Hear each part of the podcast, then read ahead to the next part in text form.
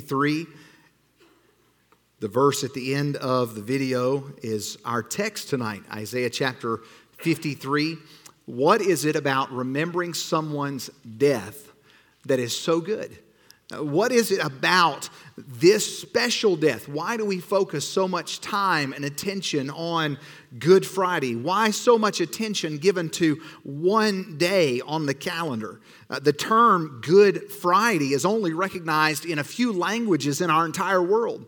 Uh, Etymologists say that the word good is likely an alteration uh, from the German word Gottes, which means gods or holy.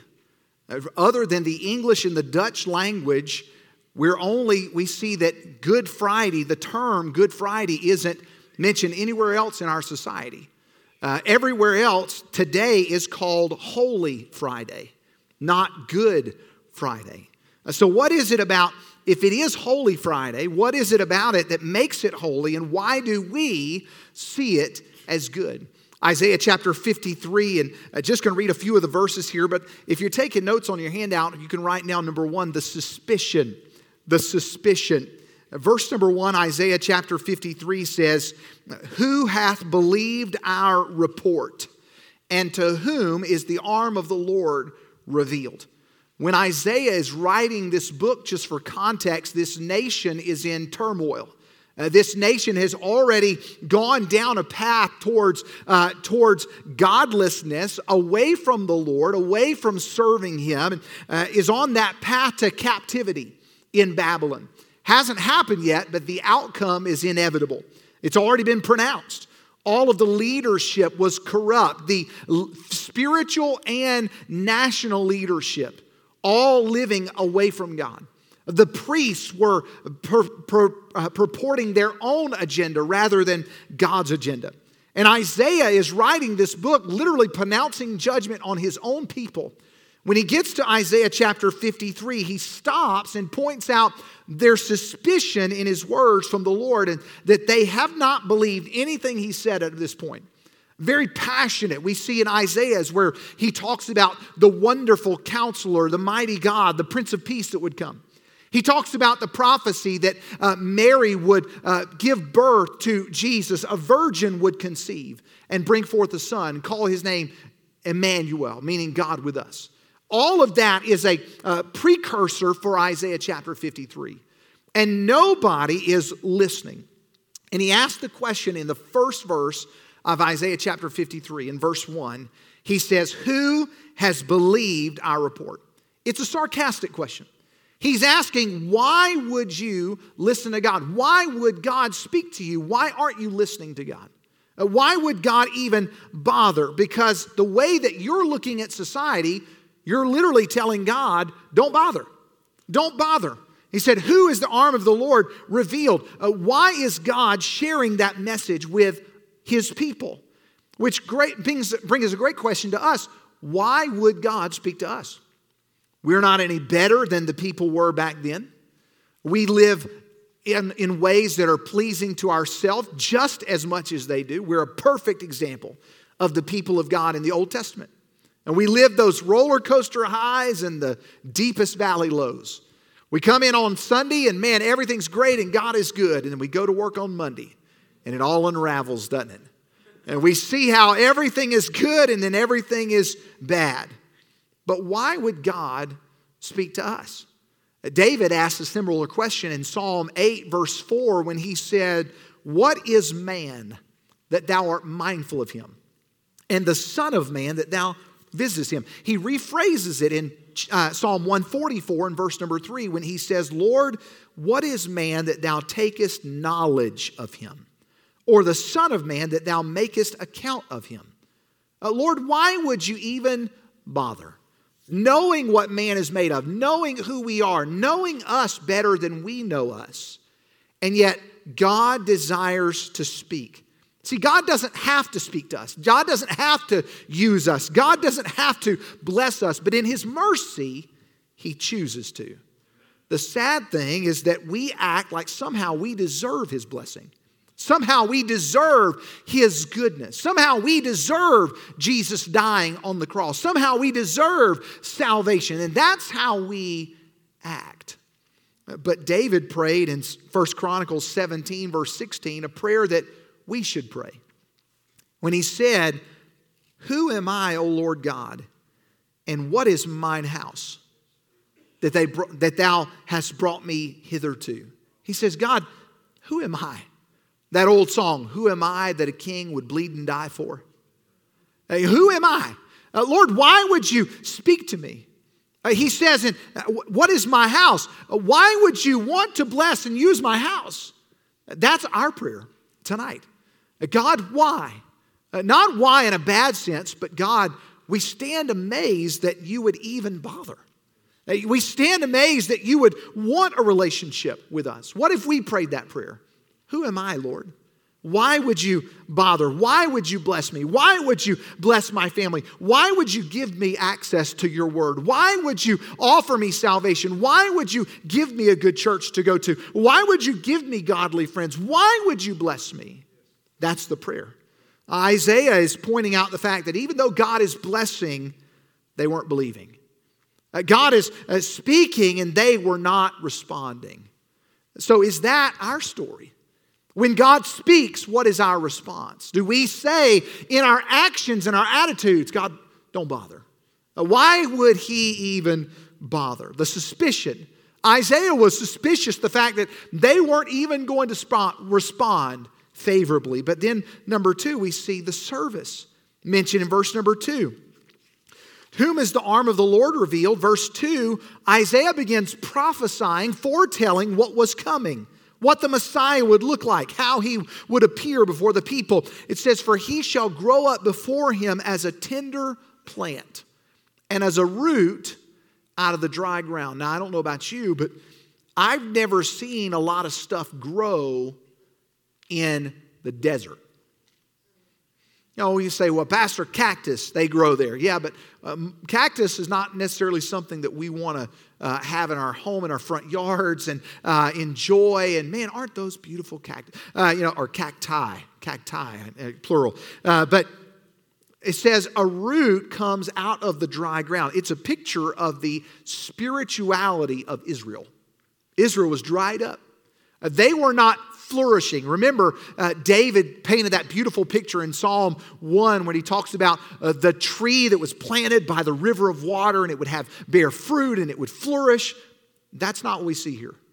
Uh, that beautiful nature scene by the river in verse number 2 is dry ground. Dry ground. The people had gotten to this place and they saw Jesus and said, Why would we want him? Why would we desire him? It says, He hath no form nor comeliness when we shall see him. There is no beauty that we should desire him. But that's okay, right? I mean, at least Jesus' family would love him. At least Jesus' family would receive him. At least, at least Jesus' family would believe in him. But then in John chapter 7 and verse 5, it says, For neither did his brethren believe in him. Jesus came and he was uh, special and unique and different. And the people who were closest to him didn't believe in him.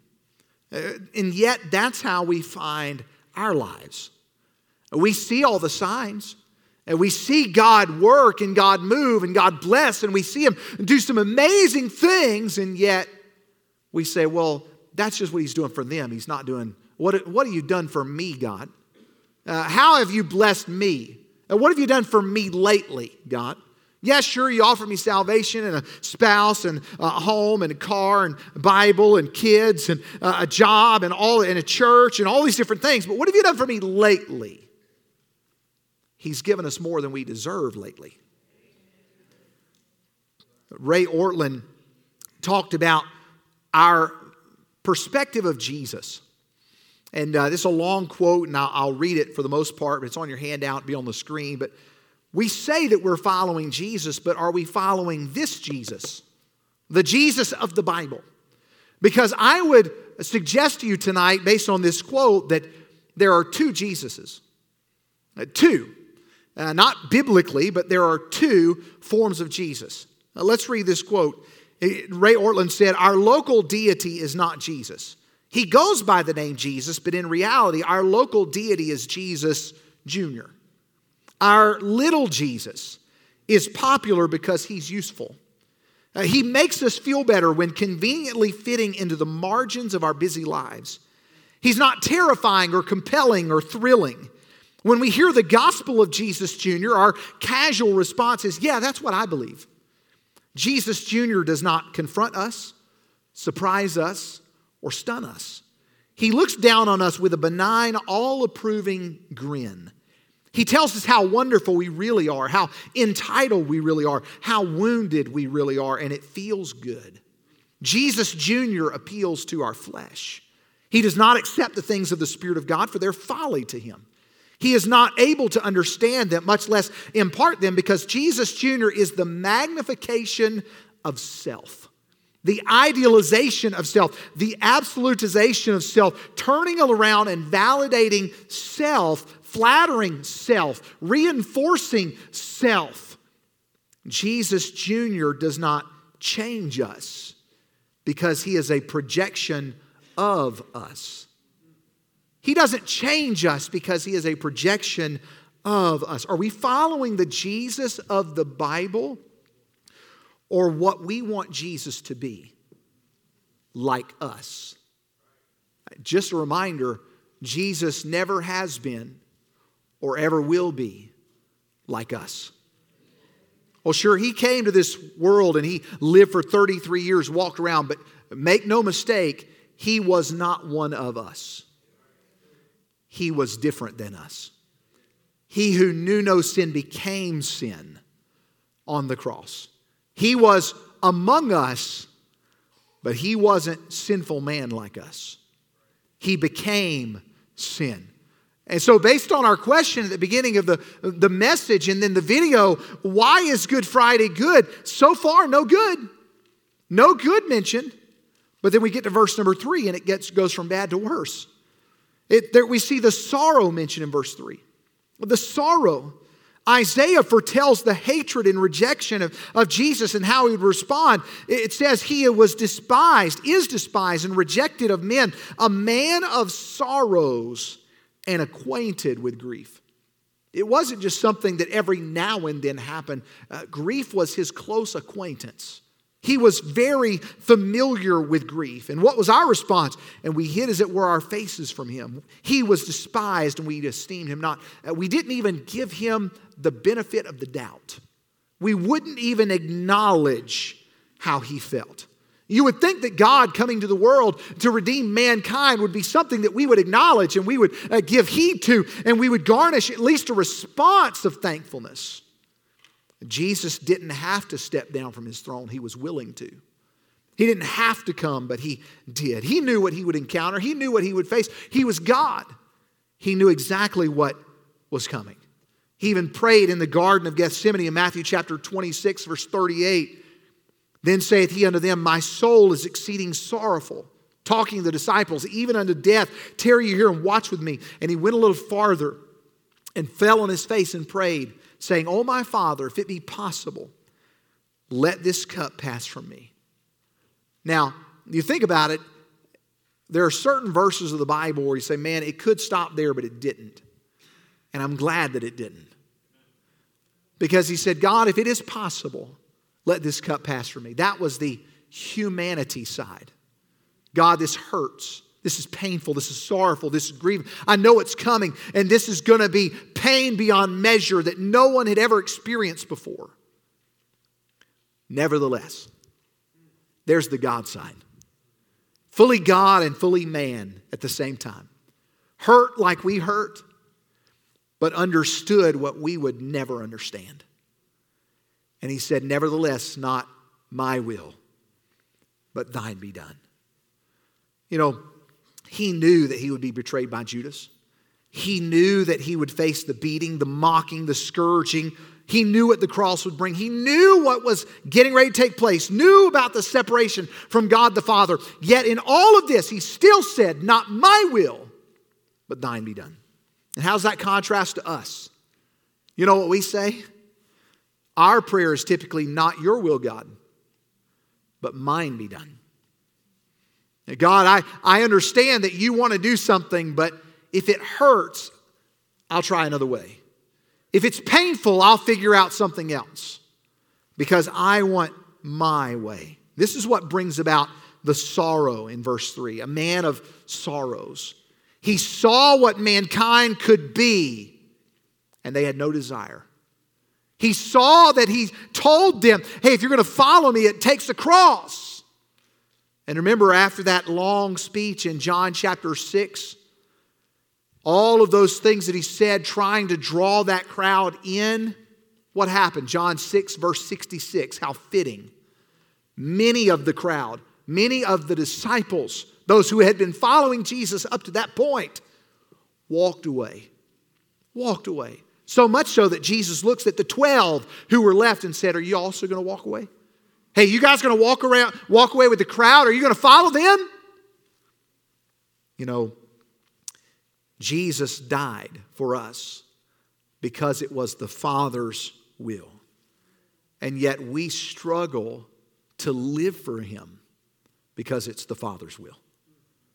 There is the contrast. That doesn't bring about a Good Friday feeling. But keep on. In verse number four, we see the surrender.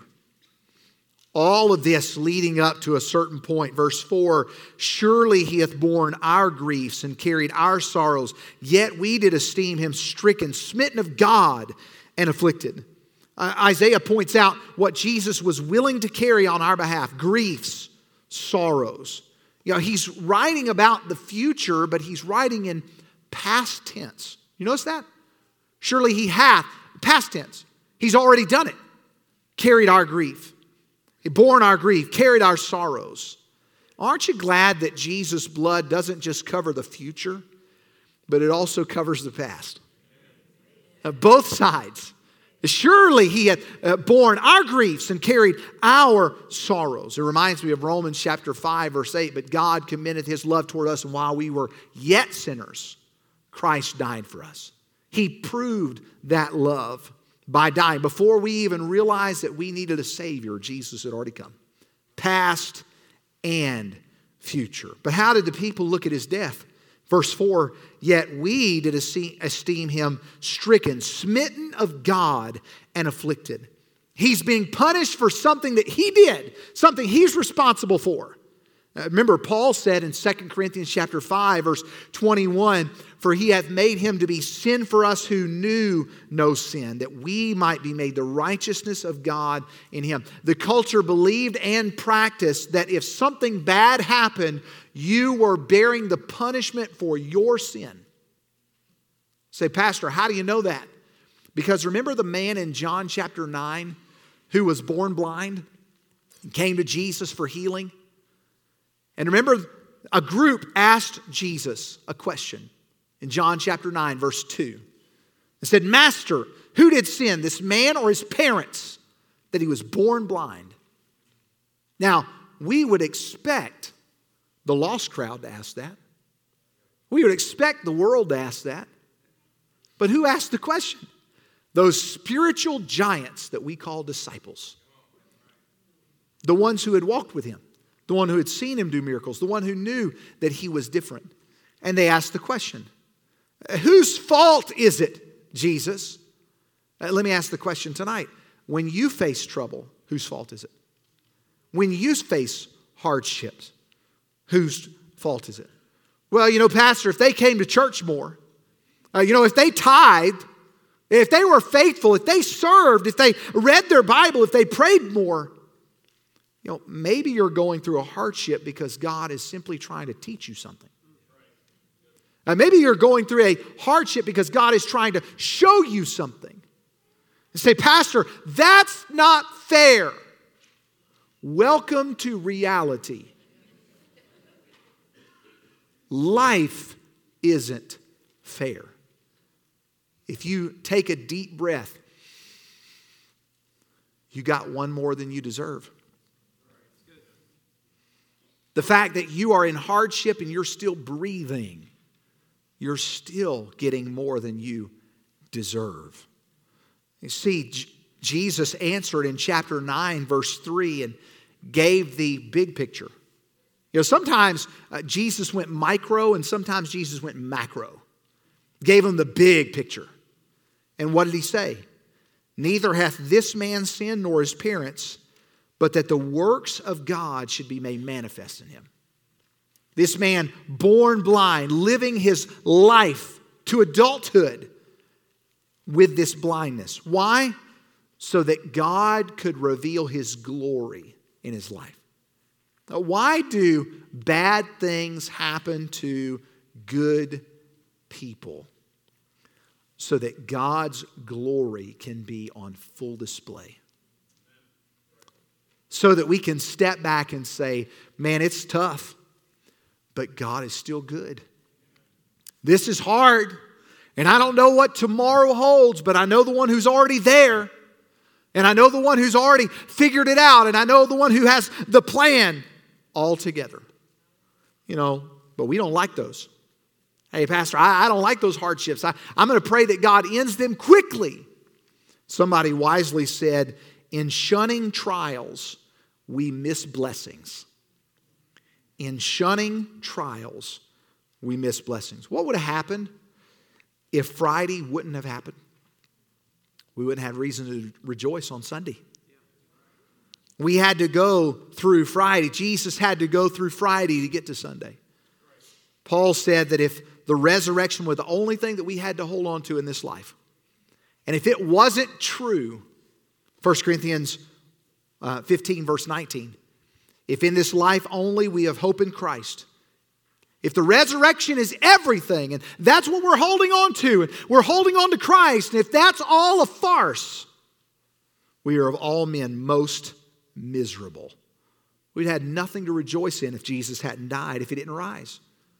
And still, that doesn't sound good. Good Friday, Pastor, Good Friday, Holy Friday.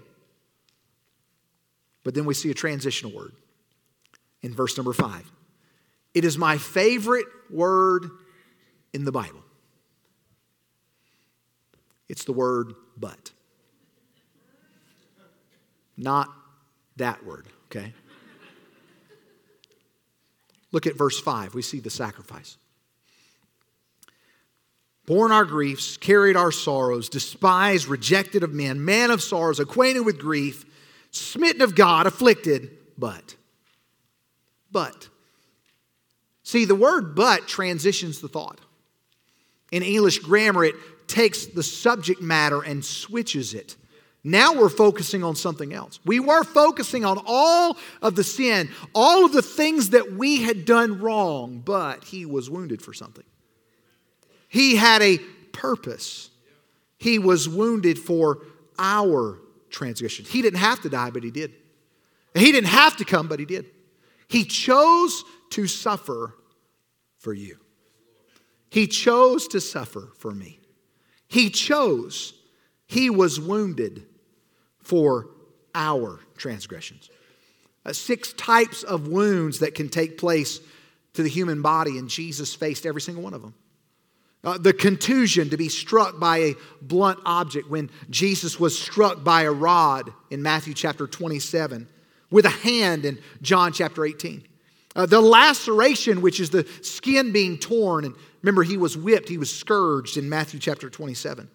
Uh, the abrasion that is the rubbing or scraping of the skin. Remember, Jesus was beaten beyond recognition and then demanded to carry his cross. And as that wooden uh, cross bore down on the bare back of Jesus Christ, that abrasion, rubbing and scraping into his skin.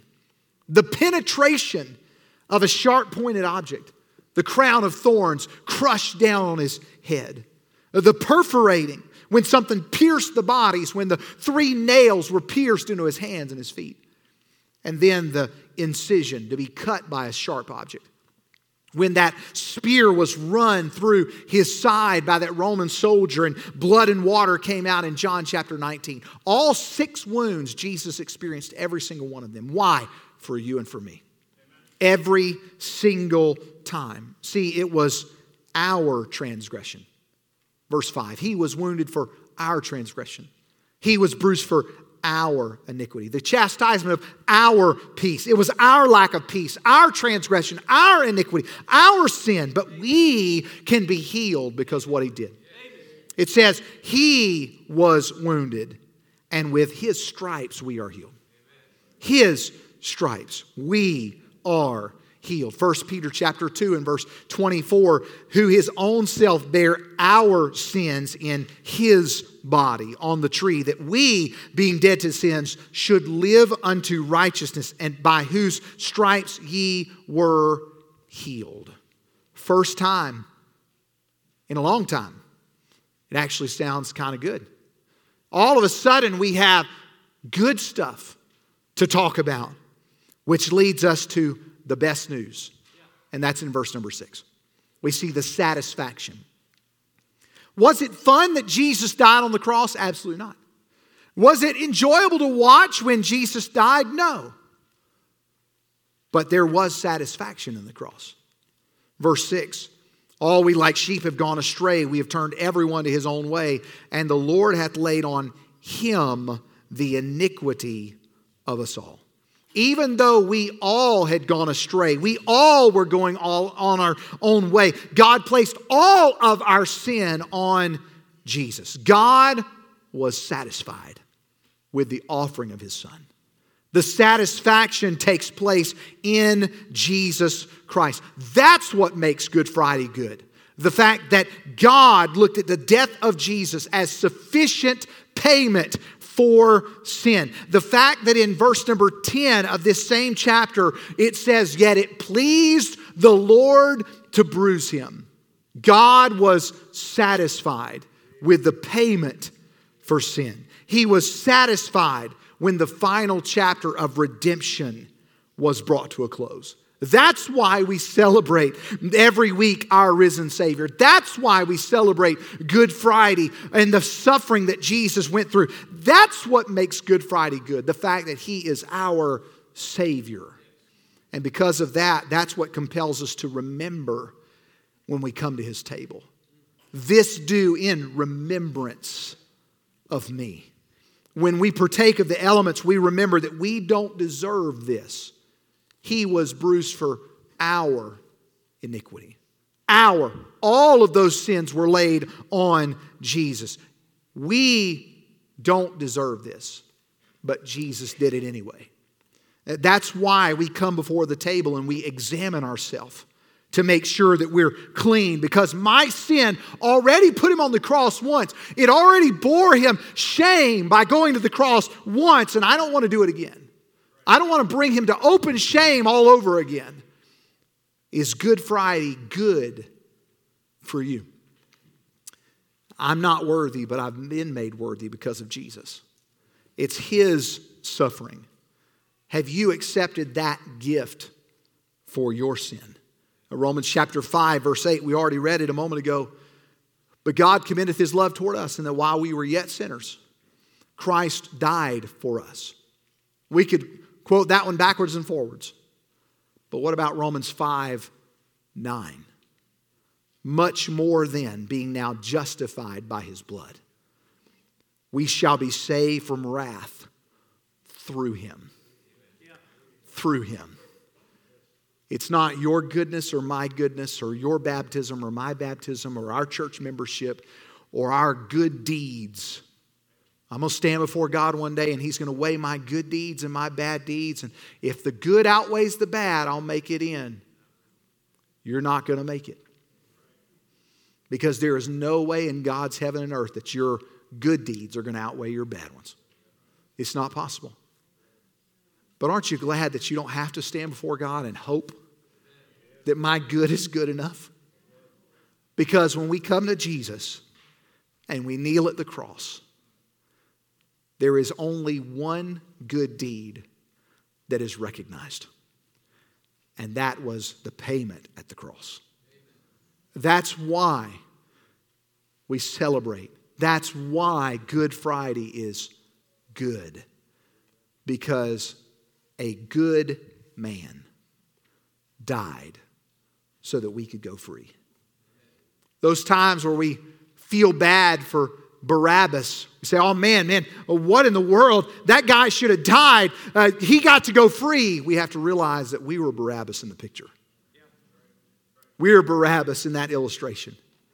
A good man died so that we could walk out of our prison cell. A good man died so that we didn't have to go to the cross. Because we justly deserve the penalty, the full wrath of God. And Jesus asked the disciples, Can you drink that cup? Can you drink? Guys, do you understand what is in that cup? The full wrath of God. And they said unknowingly, We can drink it. And Jesus said, Guys, you don't have a clue. But he drank that cup for us. That's why we have a seat at his table. That's why we can come before his table.